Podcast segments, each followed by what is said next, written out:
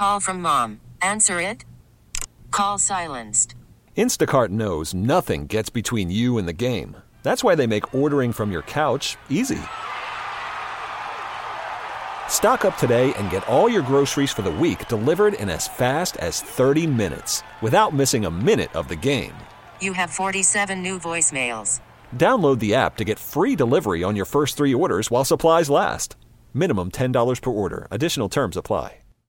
TuneIn is the audio platform with something for everyone.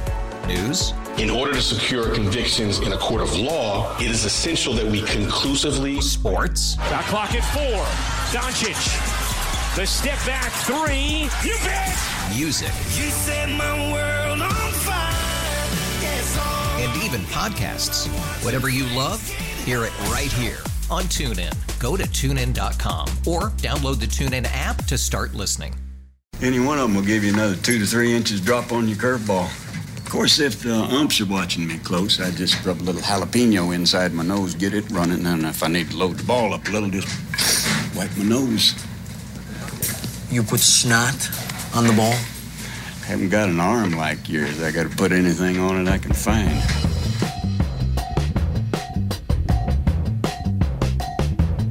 You're listening to 670 The Score. It is hit and run on a Sunday morning, a two team town where the tribalism has made itself known in the first hour of the show. That, of course, from Major League.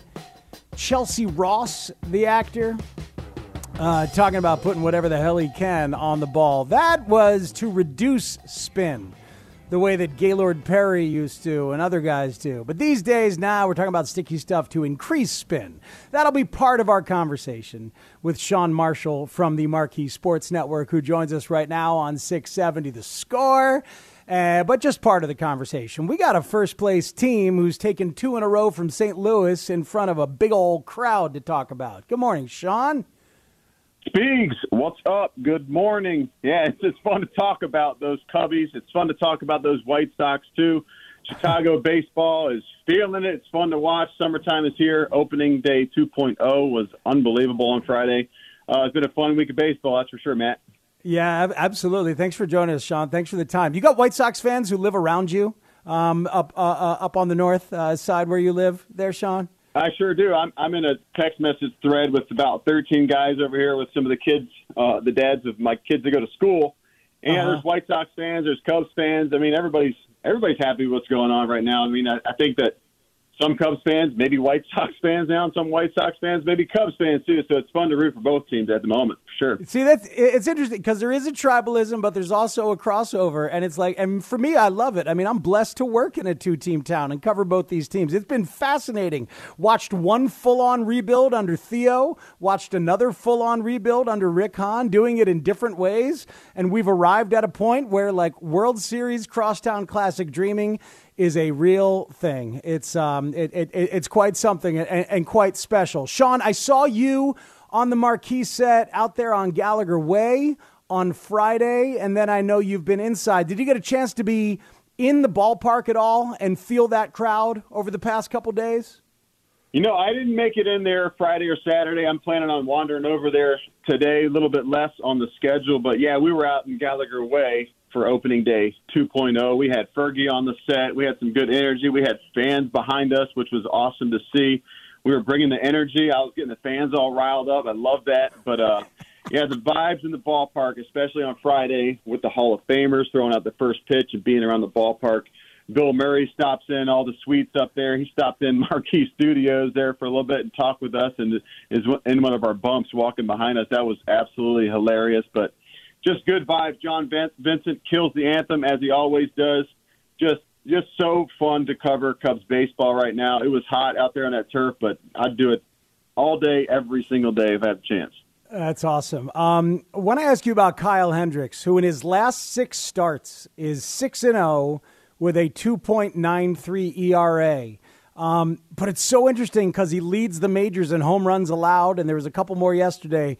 But I think Bert Blyleven has the record for most home runs allowed in a season. Pitchers are going to do that. Um, tell people why Kyle Hendricks can have success while also giving up solo home runs. Talk, talk about that balance Yeah. a little bit. Well, the majority I, I'd probably say the majority of his home runs were in April when he really did struggle. He was missing location, and he, his average fastball in last night's game was 87.9 miles per hour. So if you're missing in the middle of the plate, you know these are professional hitters. They're trained to do damage on mistakes in the middle of the plate, and that's what you've seen from Kyle at times. Is the sinker he's trying to go in, and a lot of them are, are to left-handed batters. He tries to go in, the sinker fades back over the center of the plate and just at that speed, it's easy to kind of catch up to. It's not Jacob DeGrom at 99, 100.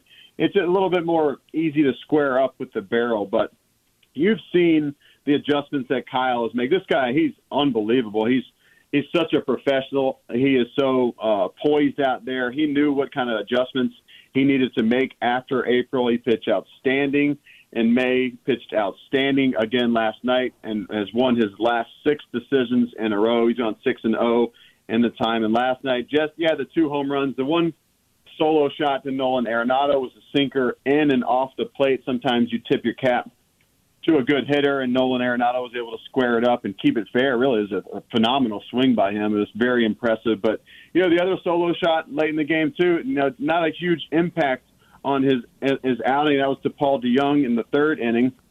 Just a solo shot to start that inning, but that was a, a moment in that game last night where Kyle had to kind of make a choice like what's going to happen in this start can i get rattled and give up that five to one lead that i just got commanded to after john gant's wheels fell off in the 2nd mm-hmm. and kyle gets gives up the homer a single gets an out gets a walk. So we got first and second goldschmidt up probably their best hitter right with arenado.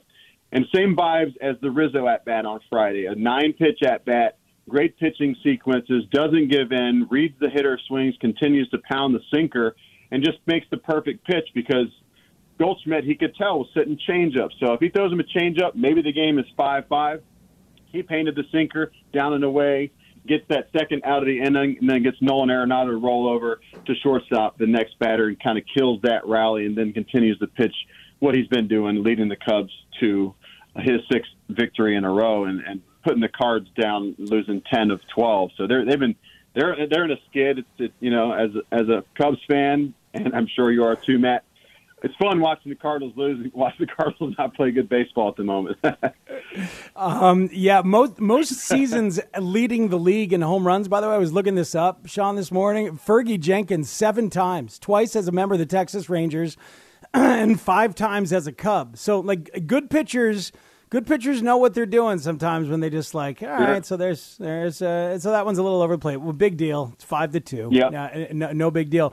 Um, was reading this, Sean, on um, on MLB.com from Jordan Bastian, how David Ross admits that he manages differently the day before Kyle Hendricks starts because he knows he's going to get innings on Kyle Day. Um, this week he pushed him a day and threw through Kohl Stewart on Friday.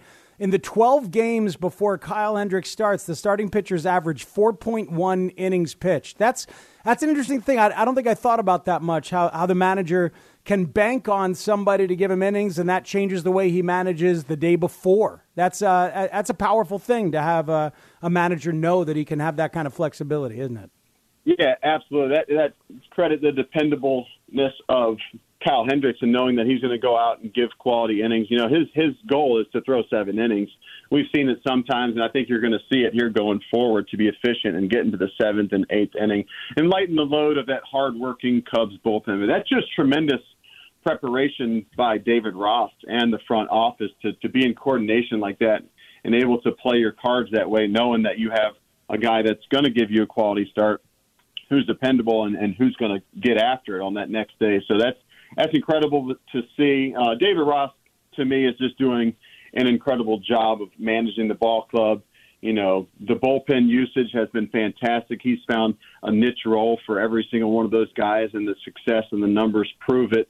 You know, the different lineups, dealing with injuries, you know, the, the different lineup configurations. It's just it's a crazy year, Speed that you see all these teams. And just a, about a week ago, the Cubs had 45 different lineup configurations in 2021. I was and I was texting our head researcher Chris Antonacci. I was like, "Notch, that seems like a lot." He said that's the third fewest lineup configurations in baseball. There's so many more teams that are dealing with the injuries as well, putting guys in different places. But you see the success that David Ross is having doing this and it's just fun to watch. The, the Cubs are feeling it. That everybody looks comfortable. The rookies coming up, making an immediate impact, and the veterans making them feel like they've been there their whole lives. You see the success Patrick Wisdom has because of that.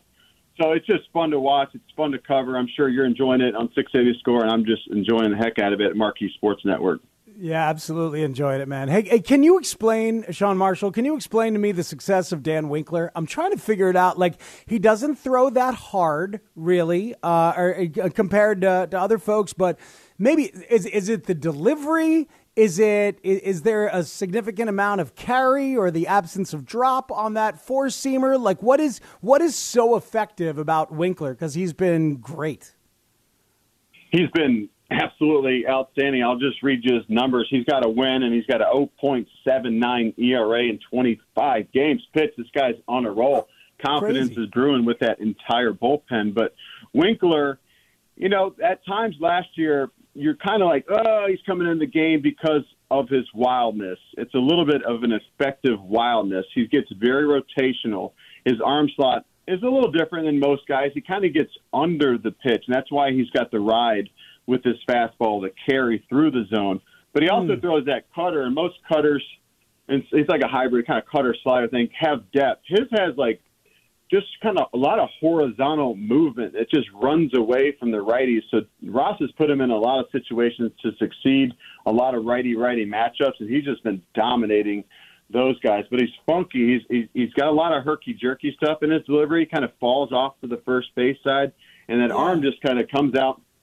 You know, I would say low three quarter. You know, sidearm to low three quarter, and he gets his hand on the side or almost underneath and is able to spin it and get some carry, and it traces away from the righties and missing barrels. But you know, it's just a confident pin, and it, they're all kind of rubbing off on each other. You see, and I will just read you a, a couple numbers on Chafin, Tepera, and Kimbrel. They've thrown together over 30 innings scoreless over the past uh, 24, 25 games or so. So they're just they're feeling it. They're dealing. It's fun to watch, and it gives Rossi the opportunity to to give it to anybody down there. They've all done so good. Tommy Nance. You know, we're missing a couple guys. Justin Steele's on the IL. He'll come back to add some more lefty depth in the pen, but fun to watch. It's fun to cover, that's for sure. Speaks.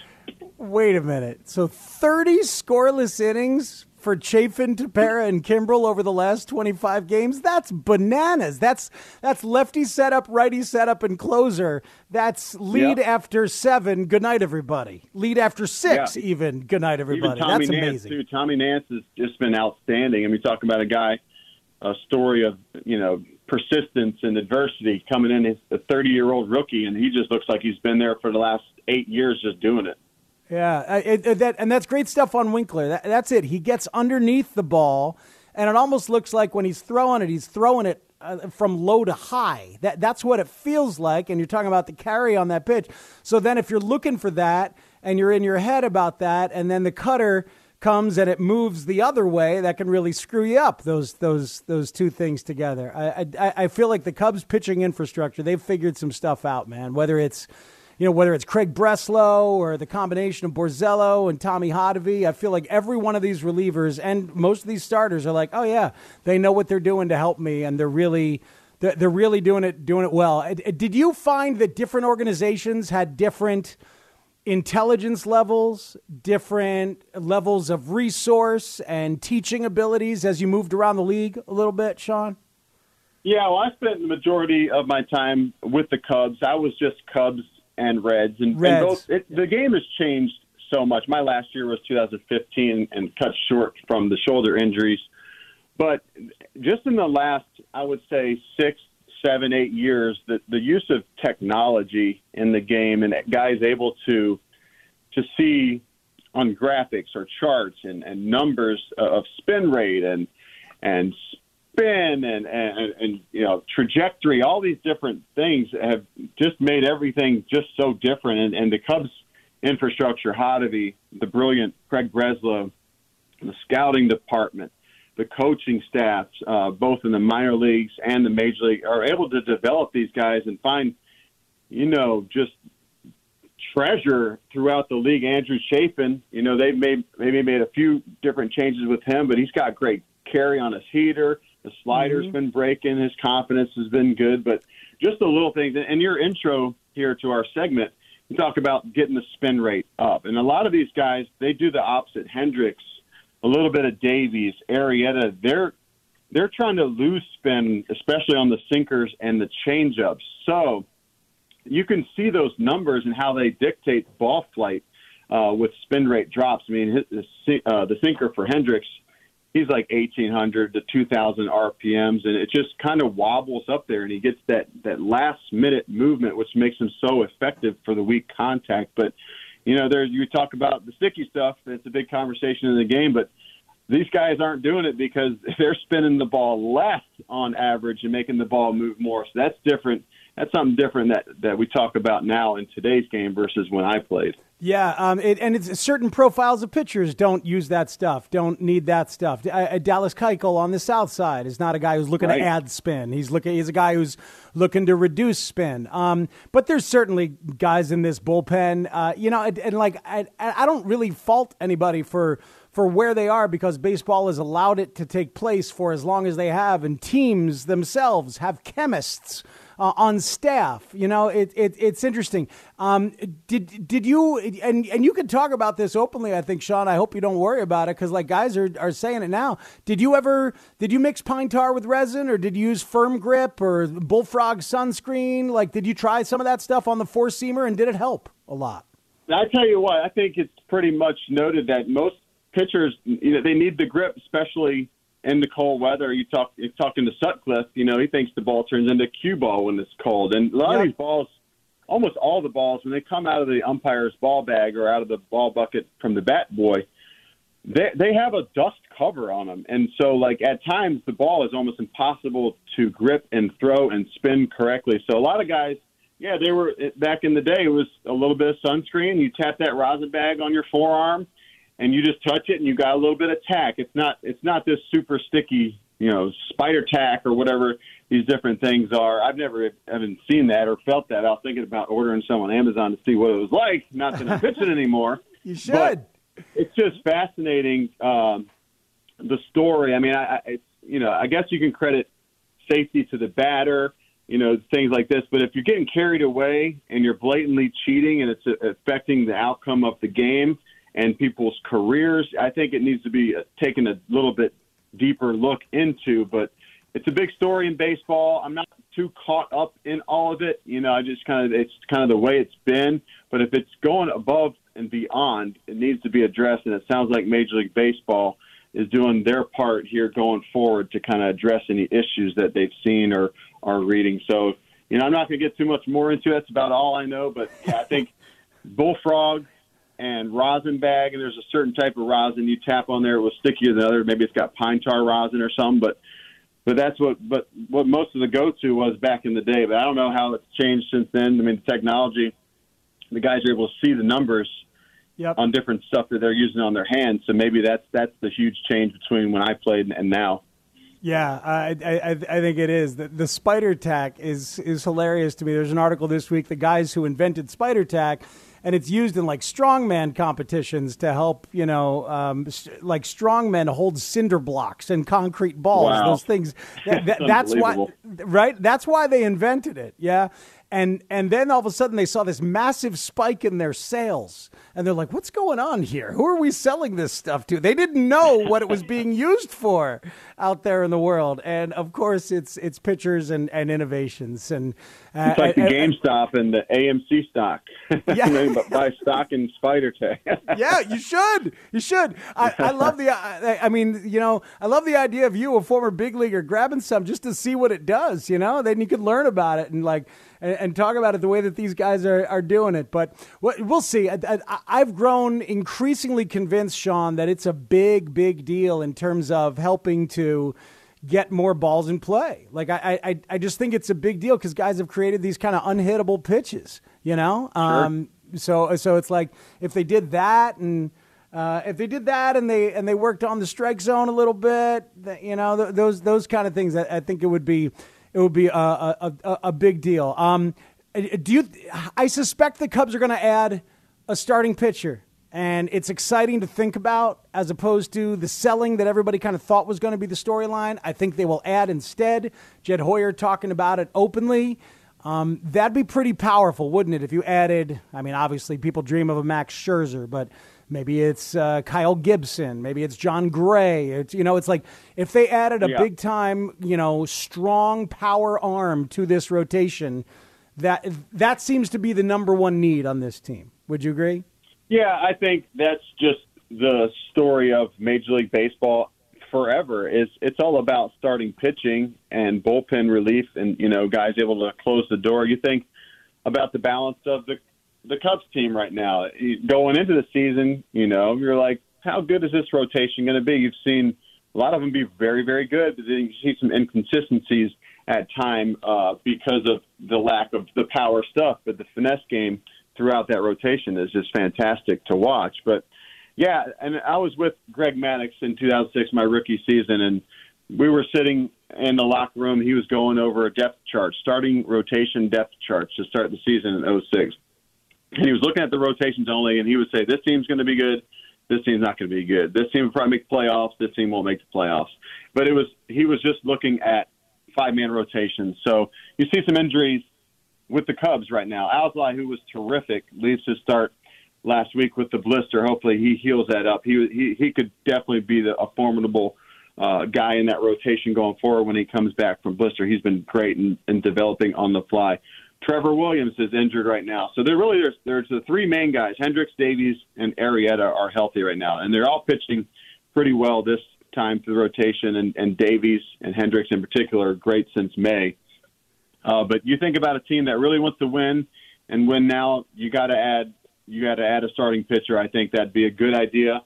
But again, Jed Hoyer coming into the season, he's got an eye on the present and an eye on the future. So we'll see. But the moves that he's made and some of the, the Cubs front office and the scouting department, some of these guys they brought in and the impact they've made has been fun to watch. So, you know, I think that the Cubs really want to compete, uh, another starter would probably be a very good idea. But they're hanging in there, first place in the NL Central, and and you just see the, the starting rotation. Look at the Brewers; they have the, the three-headed monster, Burnes and Woodruff Peralta up there, and they're carrying their squad right at the top of the division. You know, Yelich is healthy now again, but it's it comes down to starting pitching. So going forward, starting pitching is key for those guys to get healthy and continue to contribute in case they don't make uh, a key acquisition towards this trade deadline.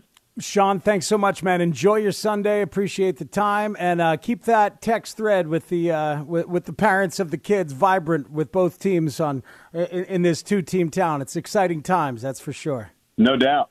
Yeah, very exciting times. Thanks for having me, Speaks. Oh, you got it, Sean. Thank you. That's Sean Marshall from the Marquee Sports Network. 312 644 6767 if you want to hop in. A bunch of texts coming in about the sticky stuff. Um, and I want to talk to you about that. You know, we certainly can. If you want to talk about it, dial it up 312 644 6767. Um, you want to talk about anything regarding the Cubs and the White Sox that we have brought up, do it. Dial it up and get involved. You can text as well. Kevin Goldstein at the top of the hour. A couple arms that the Cubs might be interested in. I mentioned I could expound on them a little bit.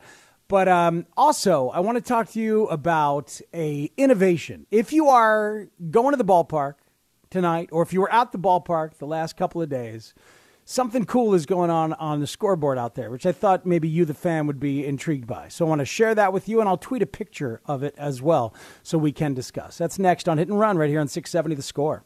Worried about letting someone else pick out the perfect avocado for your perfect impress them on the third date guacamole? Well, good thing Instacart shoppers are as picky as you are. They find ripe avocados like it's their guac on the line. They are milk expiration date detectives. They bag eggs like the 12 precious pieces of cargo they are. So let Instacart shoppers overthink your groceries so that you can overthink what you'll wear on that third date. Download the Instacart app to get free delivery on your first three orders while supplies last. Minimum $10 per order, additional term supply. TuneIn is the audio platform with something for everyone. News. In order to secure convictions in a court of law, it is essential that we conclusively. Sports. Shot clock at four. Doncic. The step back three. You bet. Music. You set my world even podcasts. Whatever you love, hear it right here on TuneIn. Go to tunein.com or download the TuneIn app to start listening. Cubs already lead by four, inning number four. Fly ball, left center field and deep. This ball's back toward the wall. Gone. Joc Pederson. Joc does the little stutter step around third. Gets a high five from third base coach Willie Harris. Waves to the crowd. Cubs lead seven to two. He's been as big a part of our success as anybody. I mean, since being in the leadoff spot, um, the way he carries himself in the locker room, the way he's attached himself to these guys, and they've attached themselves to him. I think he's just uh, all around really proven that he's a big part of our success. Um, I think you know we had.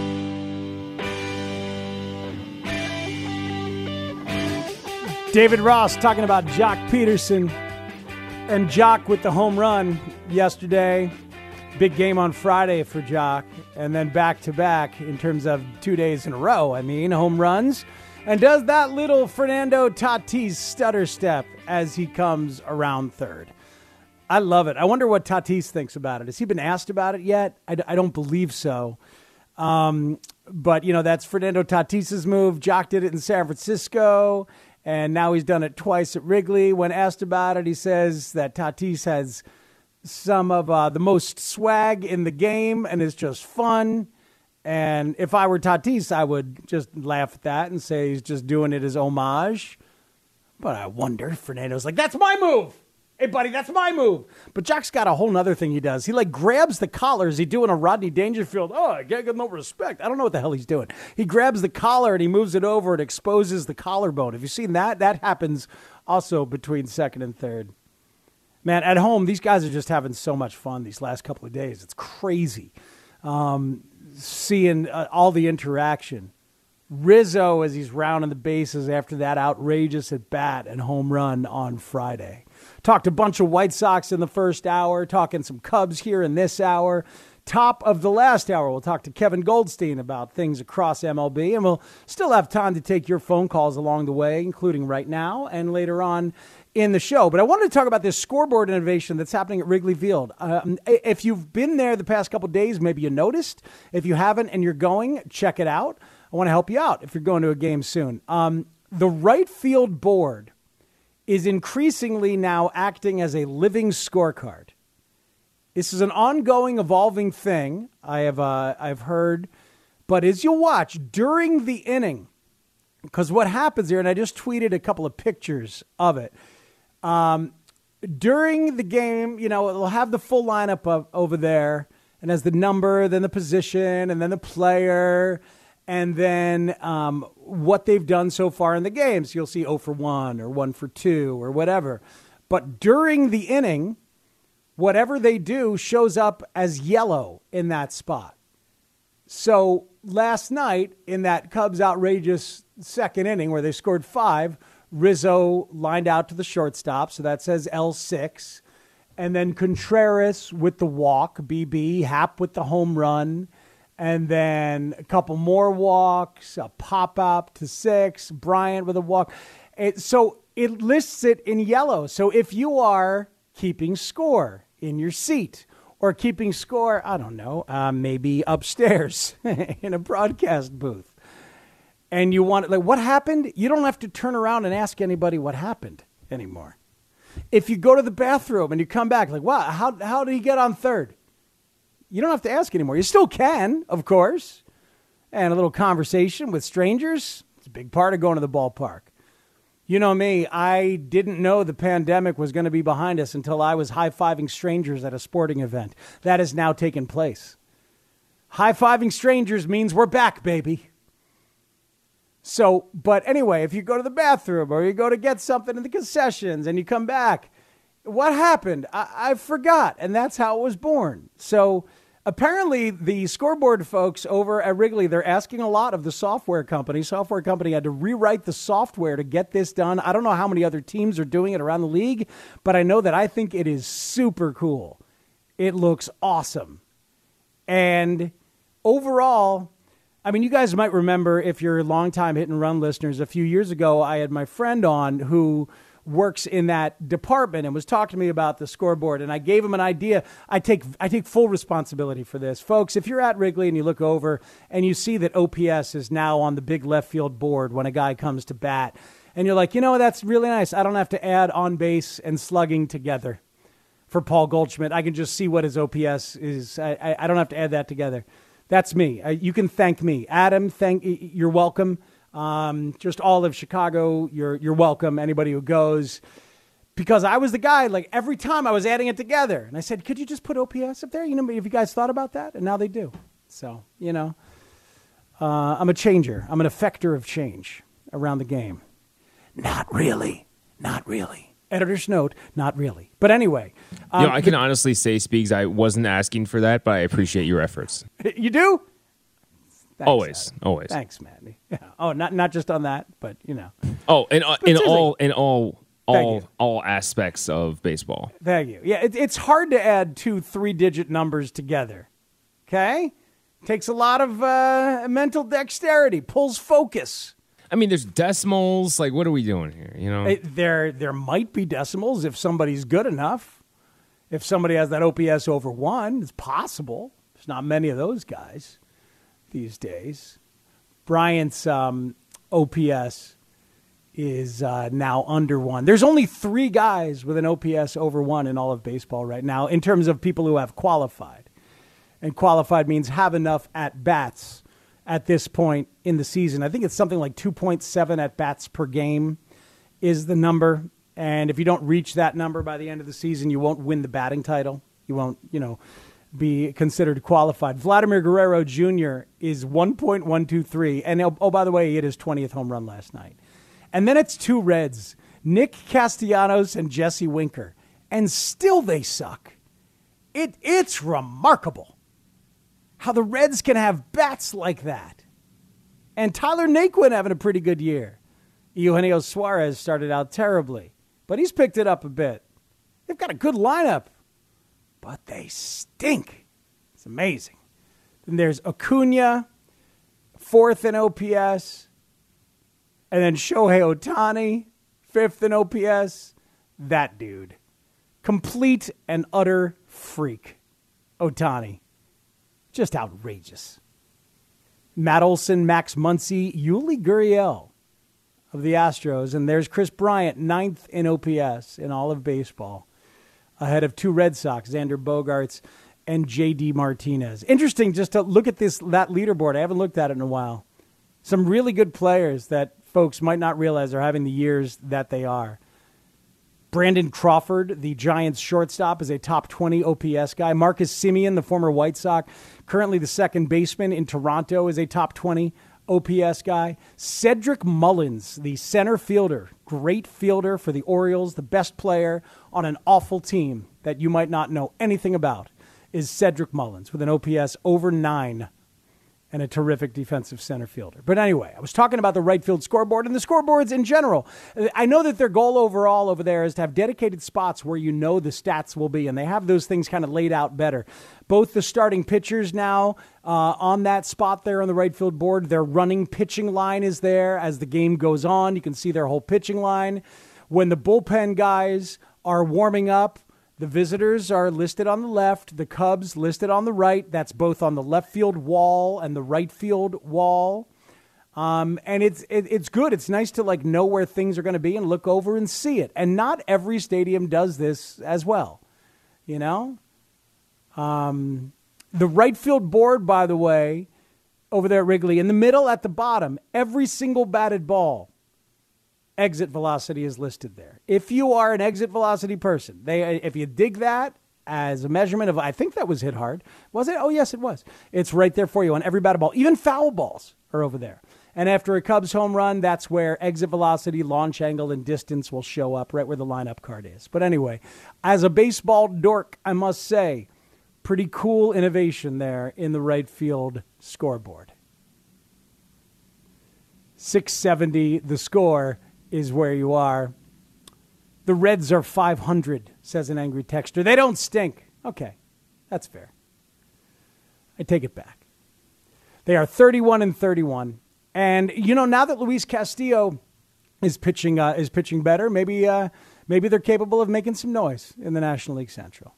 So that's fair. The Cardinals are 32 and 32, right there tied with the Reds for third and or fourth in the National League Central. Speaking of that division, by the way, I was talking earlier in the show about how, you know, certain teams have, um, certain teams have uh, weathered the storm for injuries, and a lot of them are not doing well, but some are. The White Sox are, the Cubs are. And John had tweeted at me and said, How about the Brewers? Kolten Wong, Travis Shaw, Lorenzo Cain, all missing. Christian Yelich been on the IL two different times. And yet there are the Brewers atop the National League Central, tied with the Cubs. You're absolutely right. A couple weeks ago, maybe three weeks ago, I was saying that the Cubs and the Cardinals were emerging as the two best teams in the division. And a couple people said, "What? Hey, man, watch the Brewers." And they were right. They were right. Right now, it's the Cubs and Brewers atop the division, and the Brewers are one of those teams that always seems to find a way. Even if the offense fails them a little bit, they've got some really good pig power arms that we know about in Peralta and Woodruff and Burnes, and then the back of the bullpen with Hader. So, yeah, the Brewers are absolutely a team to be reckoned with. That's for sure. Um, a player that was mentioned earlier, and we were wondering if he was in the States and having made his debut, he has. We'll give you the update on that, along with a White Sox lineup for their game, which comes up after hit and run. Uh, we'll do that next and continue talking to you on 670 The Score. Mercedes named that RBI in just three pitches. Throw to the plate is not in time. Mercedes scores TA. It is 11 to 2. A lot of runs. Kyle Funkhouser is the pitcher for the Tire, the Tigers today.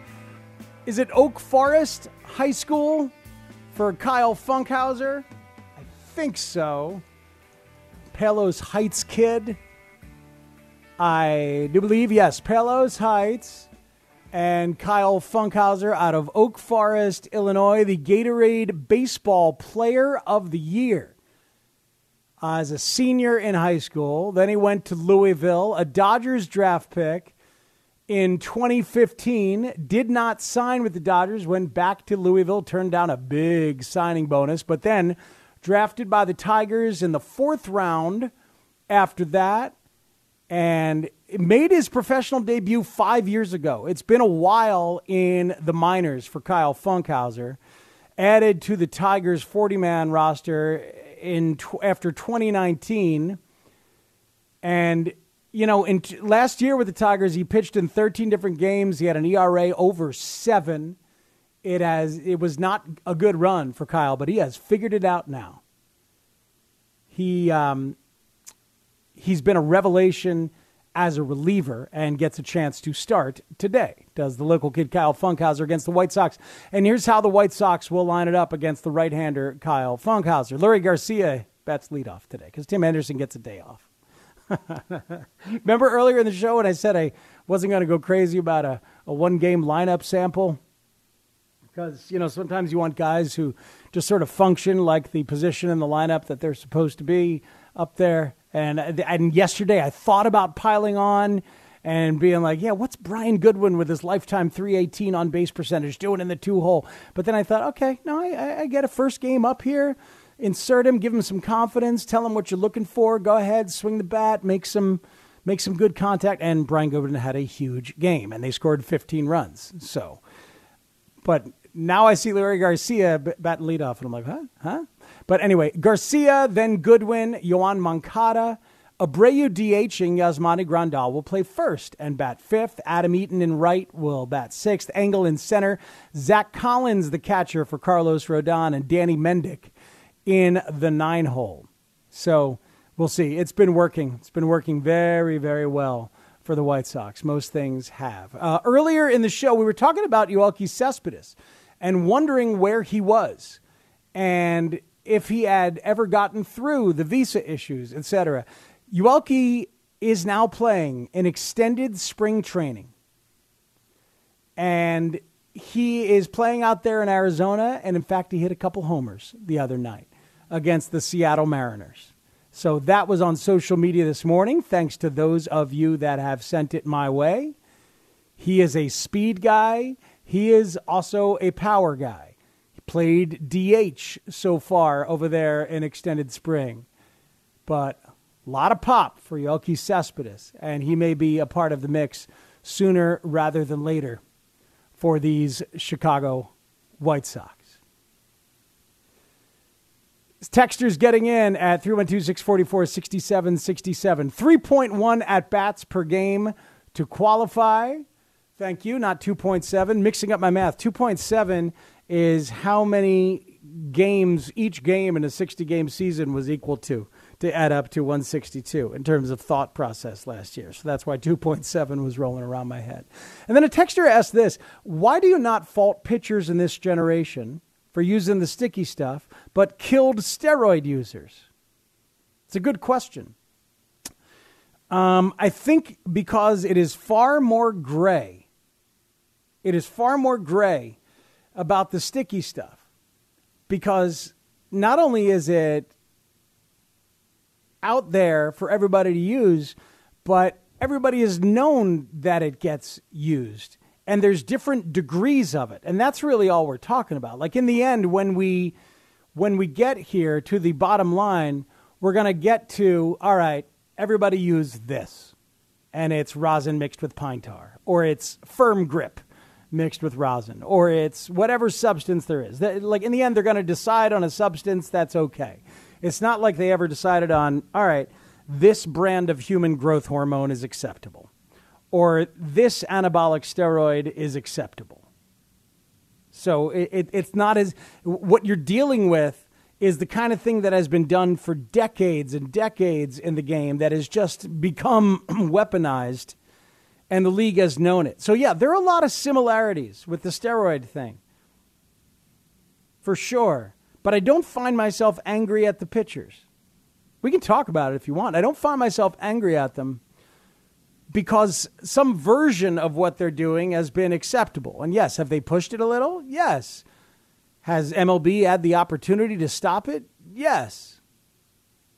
Did they? No, they did not. So it's a fair question. And I'm willing to look existentially at my own level of outrage or lack thereof about it. But the um, the roids was also just so ridiculously obvious and impactful over the top. And this has now become obvious now that you're looking for it. Now that you know it's out there and you can't stop watching when guys go to their hat to grab it or guys touch the side of their glove to grab it or when uh, a catcher will wipe the fingers on the chest protector before they grab the ball and throw it out there to the pitcher whatever. There's any number of ways, and maybe you're finding yourself um, a detective out there and watching it, and you can see it. But pine tar is right there in the game and has been used for a long time. And it's only the people who use it stupidly that end up getting caught, whether it's the pitcher Kenny Rogers with a giant spot on his glove or Michael Pineda with that huge batch of pine tar on his neck that was incredibly obvious. It sure is an interesting time and an interesting moment in the game, that's for sure, as they try and figure out exactly what to do, how much to police, when to police, and to go after all of these things. Some um, other matchups around the game today. Uh, by the way, that Tigers lineup is is fairly standard. Most of the folks you have seen Robbie Grossman, Daz Cameron, yes, that is Mike Cameron's son. They're the number two hitter. Miguel Cabrera, the number three hitter. It's tough to watch Miguel Cabrera and remember the hitter that he was and see him now. Guy who used to go the opposite way by choice now seems to go the opposite way for the most part because he's not quick enough to pull the ball. Ah, getting old. Getting old is a bitch, man and it'll be Carlos Rodon for the White Sox uh, going against those Tigers. Meanwhile, for the Cubs tonight against the Cardinals, it is Zach Davies. Uh, that game will take place at 6:08 Central Time. So that means pregame at about 5:35, right here on 670 The Score. Davies against Carlos Martinez. Davies was terrific in San Diego, six shutout innings on Tuesday walked out four, struck out a couple, only allowed one hit. He has been terrific in his last eight turns, a 2.16 ERA. He threw five shutout innings against the Cardinals on the 23rd of May as well. I told you that this Cubs pitching staff was going to be sneaky decent. A texture says, We need something new, Speaks. They're not just sneaky decent. No, they are. They are sneaky decent. Because there's a surprise decent. But you want to go further, you can, you can help me out. You can help me out um, on a, another way to describe. Textures on the steroids versus the sticky. Steroids were worse because it affected sacred hitting records, which is adored by fans more than pitching records. That's T Dog. Yeah, you know, it's interesting. Um, this is now absolutely affecting pitching records, the sticky stuff. And I find myself desensitized uh, when I see things like, hell, Jacob DeGrom. I mean, 1.12 by Bob Gibson in 1968 is a pretty darn sacred pitching record. Maddux got close and didn't get there. Pedro Martinez got close and didn't get there. Zack Greinke got very close a few years ago, but didn't get there. Jacob DeGrom's ERA right now is 0.56. Unbelievable. Now, there are those who say he's not a beneficiary of that sticky stuff, that he's just pure velocity. And that is probably true. I mean, that dude has thrown an outrageous number of pitches over 100 miles per hour, far more than everybody else in the league combined at this point this season. So, you know, the pitching records are becoming desensitized, and it is becoming awkward to look at and see it. And that's, that is part of why it needs to be changed. But the steroids that did affect the hitting records, yes, that affected the conversations you'd all had with your dads and your siblings and your buddies about home runs. It affected it massively and negatively. One more hour of hit and run to go here on 670 The Score. We'll kick it off with a conversation with Kevin Goldstein from Fangraphs about sticky stuff, about trade deadline, and who knows what else. We'll do that next right here on Hit and Run on The Score. TuneIn is the audio platform with something for everyone. News. In order to secure convictions in a court of law, it is essential that we conclusively. Sports. Shot clock at four. Doncic. The step back three. You bet. Music. You set my world on fire. Yes, oh. And even podcasts. Whatever you love, hear it right here on TuneIn. Go to tunein.com or download the TuneIn app to start listening.